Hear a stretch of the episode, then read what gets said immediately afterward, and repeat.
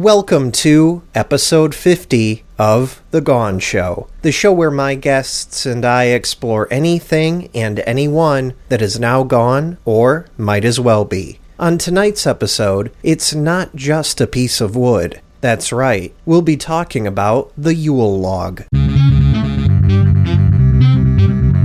The Gone Show. And now, joining the world and beyond from The Gone Show studio in the American Midwest, the host of The Gone Show, Bannon Backus. Good evening and welcome to a very special episode of The Gone Show. Tonight we're celebrating this, our 50th episode, and here to celebrate with me are Jay Stewart, John Mad, Jack Mitten, and Conroy Pike. Jay is a brain in a jar. Congratulations. I'm very happy to be here for it. Thanks, Jay. John passed away in the United Kingdom in the first half of the 19th century and now manifests himself as an oversized mouth and mustache. Felicitations! Cheers. And Conroy is widely known as the world's greatest courier. 50 episodes. Congratulations. Yeah, I can't believe it. And I just want to thank all of you and those guests not here tonight for helping to make it possible. I couldn't have done it without you. Yes, I knew. I'm happy and proud to have been a part of it. Thanks, I appreciate it. To quote Stephen Richards, the good thing about being old is not being young. Yeah, there's something to be said for that, isn't there? Fortunately, I never made it to 50, so I'll always be young at heart. That's lemonade from Lemons. For me, youth is just a state of mind.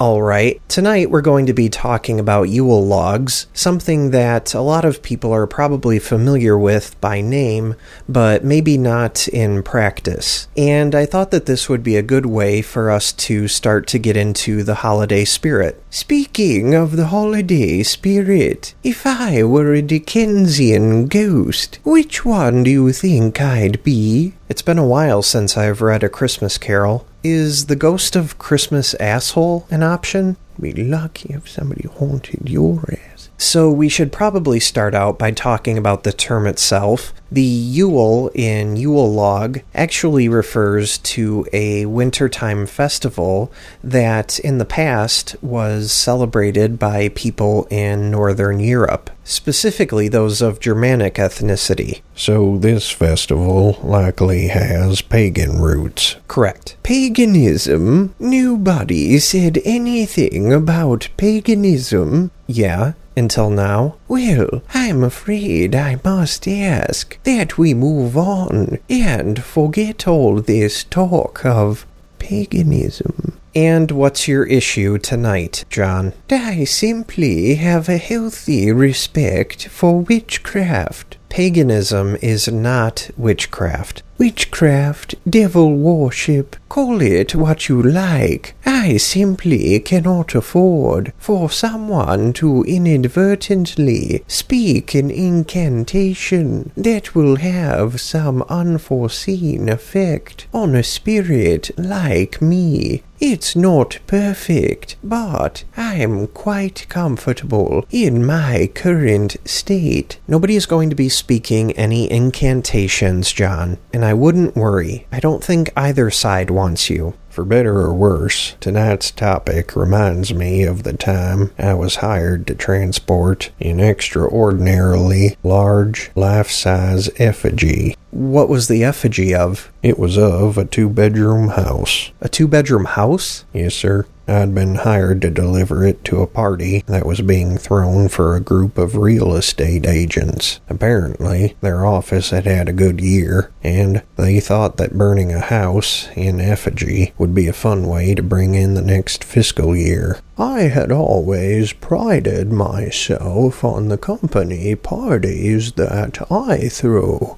But now, I had never seen anything burned in effigy, so after unloading the house, which if I remember correctly was made mostly out of straw, I stuck around to see what it would be like. I don't blame you. And it was impressive. But a few minutes after they touched it off, I heard sirens in the distance, and before I knew it, a fire engine came to a screeching stop nearby and firemen came rushing onto the scene, asking if there was anyone inside the house. And you should have seen the looks on those firemen's faces when the real estate agents tried to explain to them that the house wasn't real. Oh dear. So it sounds like people with real artistic talent should stay away from making effigies. It does make things difficult for public servants. Yikes. Thanks for sharing that, Conroy. Well, before we continue discussing Yule logs, we're going to take a short break. We'll be right back.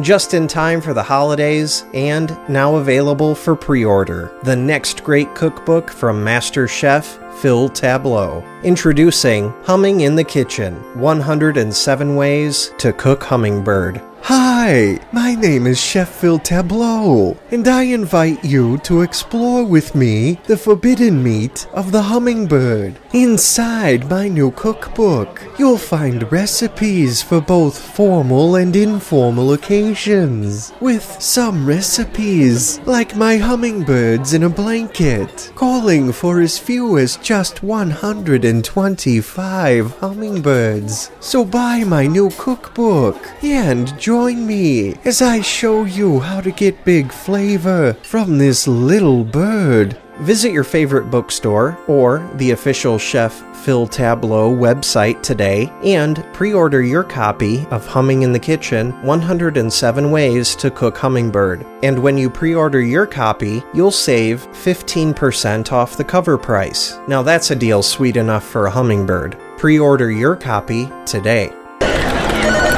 Identity theft. It is the most substantial and unexpected financial disaster that can happen to the average person. And for most, the only defense against this disastrous threat is to quickly and haphazardly run their private documents through a paper shredder before throwing them away for all to see. However, identity thieves are more than willing and able to put together the puzzle of your personal information. That's why those amazing miracle workers at RonCon are proud to offer you the Crap Can. Like the paper shredder, the Crap Can shreds your private documents. But the similarities end there. Because after shredding your documents and before allowing them to fall into the bin below, the Crap Can sprays the pieces with human feces, deterring virtually all would be thieves from even approaching those pieces after they've been thrown away. And, best of all, this kind of security is convenient. Simply load the crap can with a replaceable crap cartridge that you fill with your own feces, and this ingenious device does the rest. For freshness, all needed areas of the crap can are airtight during normal use, and for ease with occasional cleaning, all components of the crap can are dishwasher safe. Look for the crap can wherever quality office products are sold. The crap can, another absolutely necessary product from Ron Khan. Welcome back to the Gone Show. Welcome back to The Gone Show. Jay Stewart, Witch Hunter John Mitten, and Conroy Pike are here with me tonight, and we've been talking about Yule logs. Now, according to my research, the concept of a Yule log can be traced as far back as the 1600s, but it could very well have existed before that. Based upon what I read, it's likely that originally the burning of a Yule log represented the sun and the longer and longer days that follow the December solstice. In my experience, there's no reason to overthink a fire on the hearth. A roaring fire is simply an opportunity to be close to a lovely lady. Nothing more, nothing less. There is something pleasant about a warm fireplace, isn't there? I'm reminded of a quote often attributed to Henry David Thoreau. Fire is the most tolerable third party. So, after the concept of a Yule log was adopted by Christians and became a part of Christmas,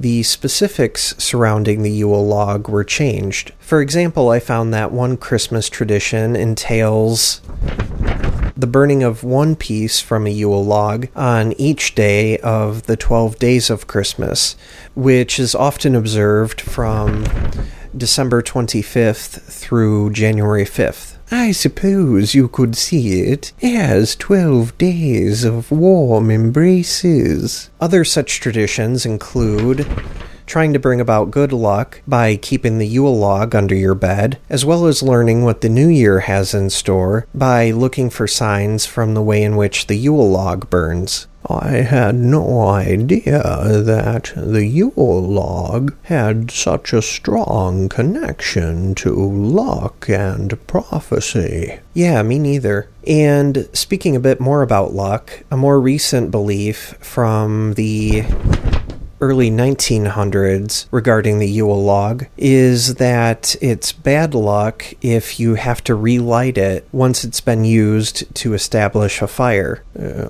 my wife, God rest her soul, and I had a neighbor for a number of years who was more or less obsessed with inviting people over to sit around the fire pit on his and and his wife's patio. That sounds pleasant enough. It would have been, that is, if he had ever started an actual fire. Wait, he invited people over to sit around his fire pit, but he never actually had a fire going? Yes. Uh, the fire pit would be nicely filled with dried wood and kindling, but regardless of how cold and dark it got, he would never start a fire. Only you, Jay, would have a neighbor who would do such a thing. Did you ever confront him about it? We didn't want to be rude, especially what with them being our neighbors. Uh, the few times I or someone else brought up the idea of a fire being started, he would offer to go and get a flashlight if someone mentioned that it was getting dark out, or a blanket if someone mentioned a drop in temperature. That's an awfully unusual way to be a good host. My wife and I stopped accepting invitations to come over after an especially awkward evening around the fire pit. It was late in the year, but we thought we could use it as an opportunity to spend just a little more time outdoors before snow arrived. Uh, we had bundled up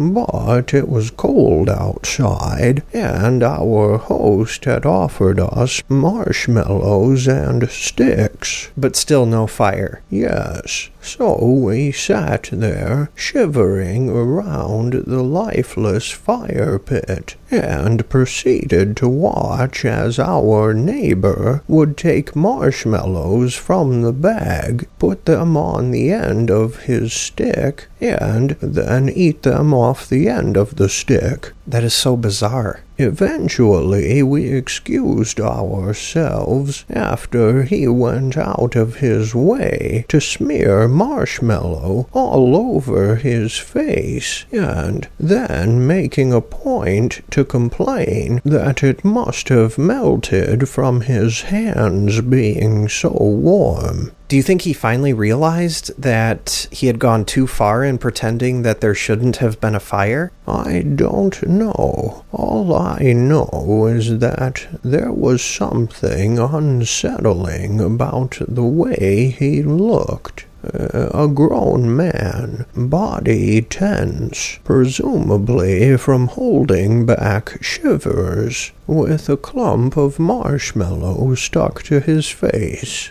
I wonder why he would ever do such a thing. I should think because the man was nutty as a fruit cake. Yeah, that seems like a distinct possibility. Jeez. All right, well, that brings us to the end of the show, and not just any show, our 50th episode. You're welcome. What?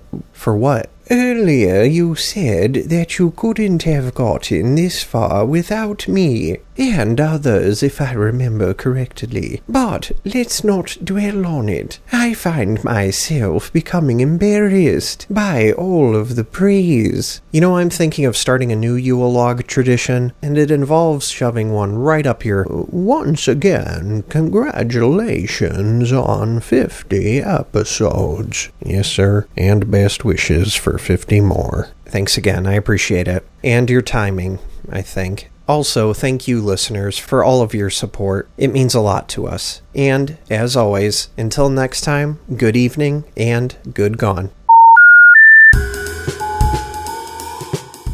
The Gone Show was produced, created, performed, and written by Bannon Backus. The Gone Show is a presentation of BoomToob, B O O M T O O B. All rights are reserved. Visit BoomToob online at boomtoob.com and facebook.com slash boomtube network.